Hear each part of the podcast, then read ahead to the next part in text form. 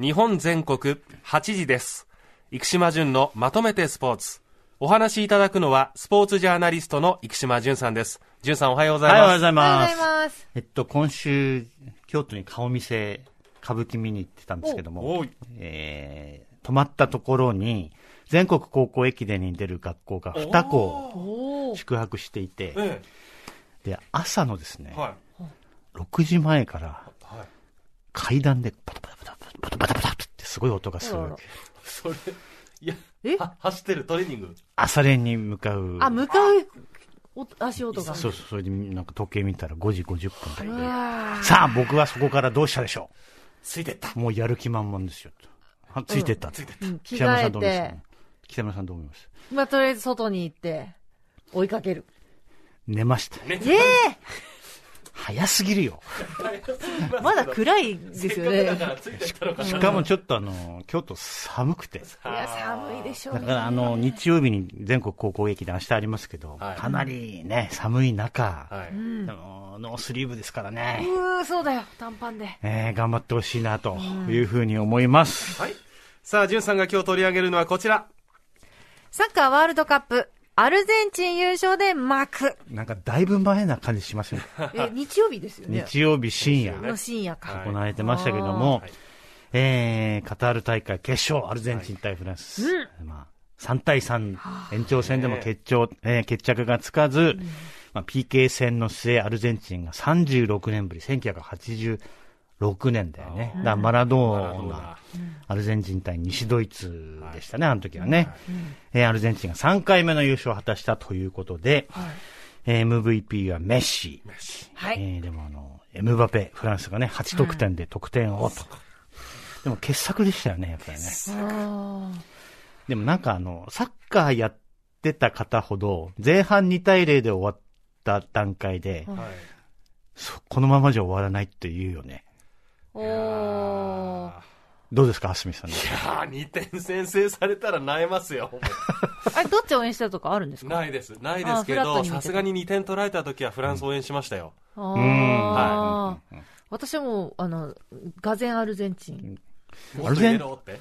うん、あの、メッシ最後だって聞いてたから、やっぱあメッシに優勝してほしいなって。別にファンじゃないんですけど、あ、でもね、なんかね、月曜日にあの、小西克也さんと。小西克也さん、はい。ちょっと飲んだんですけど、ええ。あなんで日本はアルゼンチンファンが多いのかねって、なんか、小西さんがあの言ってましたけども。最初ね僕世代間だと思ってたんですよ。でう。ん上の世代の人はいやもう最後はメッシがうん取れてないタイトルを取ってうん。終わるんだよみたいなことを上の世代の方が言ってたんです、ん。でも私たちで下はどっちかというとどっちもスターだから、まあ確かにね。うん。って言ってたんですけど。うんそう、なんか50、60代は、はい。多分多分78年のアルゼンチンとか、あとは、いそれこそマラドーナの記憶が強いから、なるほど。なんか、結構メディアもそういう支配的になっちゃうから、はい。アルゼンチンファンが多いのかなと思うんですけど、え僕は、あの、割と全般的にフランスびいきだから、頑張れって感じだったけどね。ええ。まあでも本当にあの、PK 戦でもはい、大スターがちゃんと決めるっていう、エムバペでも全部同じコースだったね。そうそう全部同じ方向に蹴ってましたね。あれってやっぱすごいメンタル強くそないとうだと思いますできないですよそうね。一回ぐらい外すうでしょ、ん。全部決めたんだよ、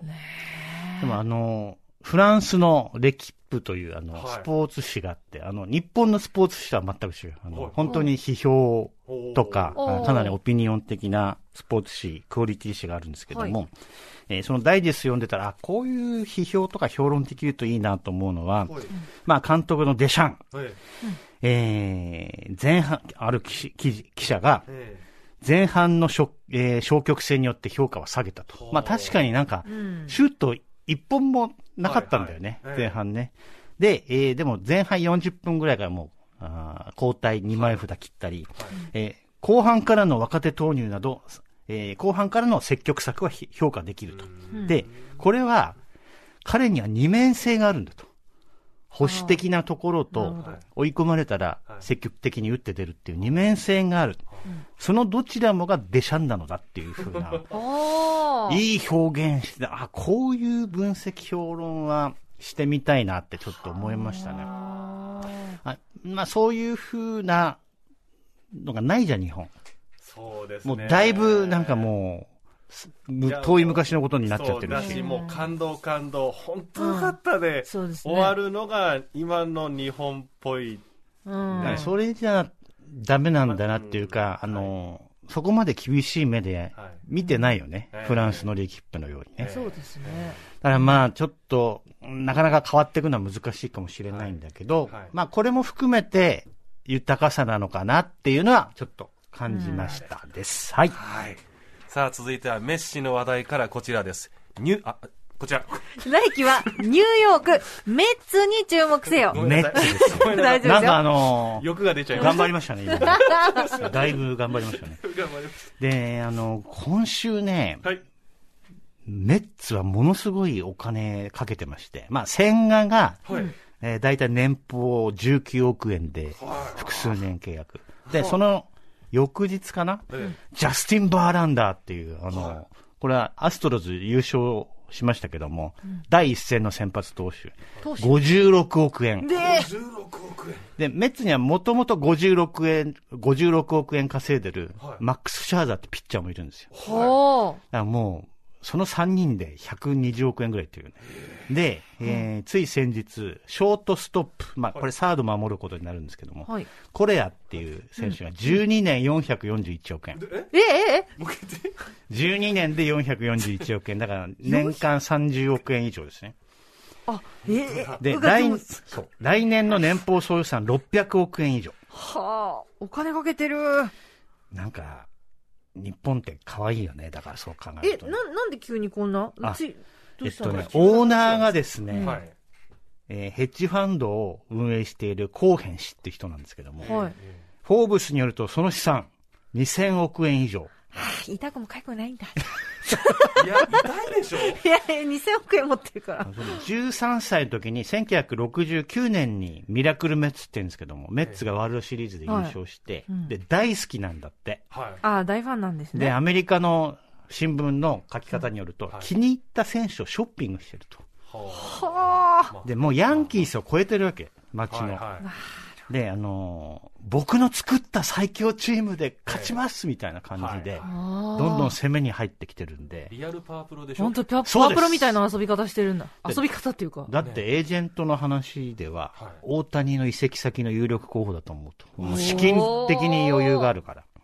だって大谷って、あの、バーランダーの56円、56億円が最高なんですよ。メジャーリーガーで。うんうん。60億円ぐらいの価値あると思うよ。だから、メッツから見たら。で、まあ、あの、日本では来年もひょっとしたらエンジェルス中心のうん中継編成かもしれませんが、それどころじゃない。メッツです、来年。これ、選手にかける予算っていうのは、はい上限とかないんですか、メジャーリーグでなんとメジャーリーグはないんです。そないんですれで、その代わり、はい。えーあ一定の額を超えたら、はい。ラグジュアリータックスって言って贅沢税を払わなきゃいけない。ええ帰って。それを歯止めにしてんだけど、はい。公平し、痛くも痒くもないし。はい、可愛くないんだっ。ていう状況になってるんで、来年はぜひニューヨークメッツ注目していただきたいと思います。はい。続いてはこちら。週末のスポーツをまとめて。はい。えーっと、まあ、じゃあちょっと進行中のフィギュアスケートの方からいきますかね。はい。えーっと、女子のフリー、いや、ごめんなさい。えーっと、女子のフリーは今夜7時から行われるんですけれども、えー、昨季の、昨シーズンのね、えー世界選手権で勝った坂本香織、はい。えー今季世界最高得点マークしまして、えートップに立ったということでございます。で、ちょっとね、あの、木平理香も久々に出てましたけどもね、はい。えー12位だったかな。ちょっと頑張ってほしいなというふうに思います。あと男子の方は、えー宇野昌磨が、あーショートプログラム1位。で、鍵山もね、出てきましたよね。今シーズン初めて。6位になってましたけども、男子のフリーは、あー明日25日7時から中継がありますと。はい。で、あの、僕が朝起こされた全国高校駅伝なんです。はい。はい。えーこれも明日。はい。明日。で、注目選手ええ、佐久長聖高校の吉岡。はい。えーとですね、11月に行われた日体大の競技記録会で、え13分22秒99で走ったんですね。えこれ距離は？5000メートル。5000メート5000メートル？ルで、これは高校記録なんですけども、はい大学生のリランキングに入れても歴代10位なんですよ。だからもうすぐに箱根駅伝走れる。はあ。えーちなみに彼は順天堂大学に、おお。あの、三浦隆二と一緒に練習したいってことなんでしょうか。もう決まってるんですね。決まってます。えー、ぜひ吉岡選手に注目していただきたいのと、あと、はいラグビー大学選手権、明日、えー、4試合、秩父宮と、あと大阪で行われますけども、はい。えっと、早稲田対明治が明日あります。はい。えー4日の総明戦では明治が勝ったんですけど、早稲田主力復帰で、さあどうなるかっていうのと、あともう一カード、京産大、京都産業大と慶応。これも面白いかなというふうに思いますので、はい。えっ、と、早稲田明治の勝者と京産慶応の勝者が2日のお準決勝で対戦するということになります。はい。えーそしてあと開催中、以前ね、あのー北村さんもはい。レポートをされてました、はい。ウィンターカップバスケット、ウィンターカップ。高校バスケ。はい。えー行われてますけども、今年のね、えインターハイのええ決勝が福岡第一とお、新潟の開志国際の対戦だったんですけど、ものすごい試合だったんです、これは。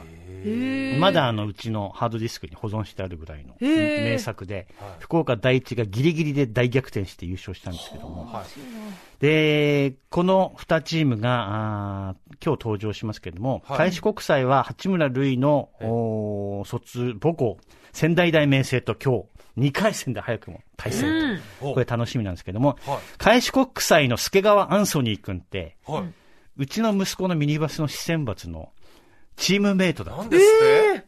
ものすごいプレーになってるから、今。えもう応援しなきゃじゃないです個か。人的にも応援お熱が。という風な感じの週末で、えー皆さん楽しんでいただければと思います。はい。ここまでスポーツジャーナリスト、生島淳さんでした。淳さん、ありがとうございありがとうごましざいまた。日本全国8時です。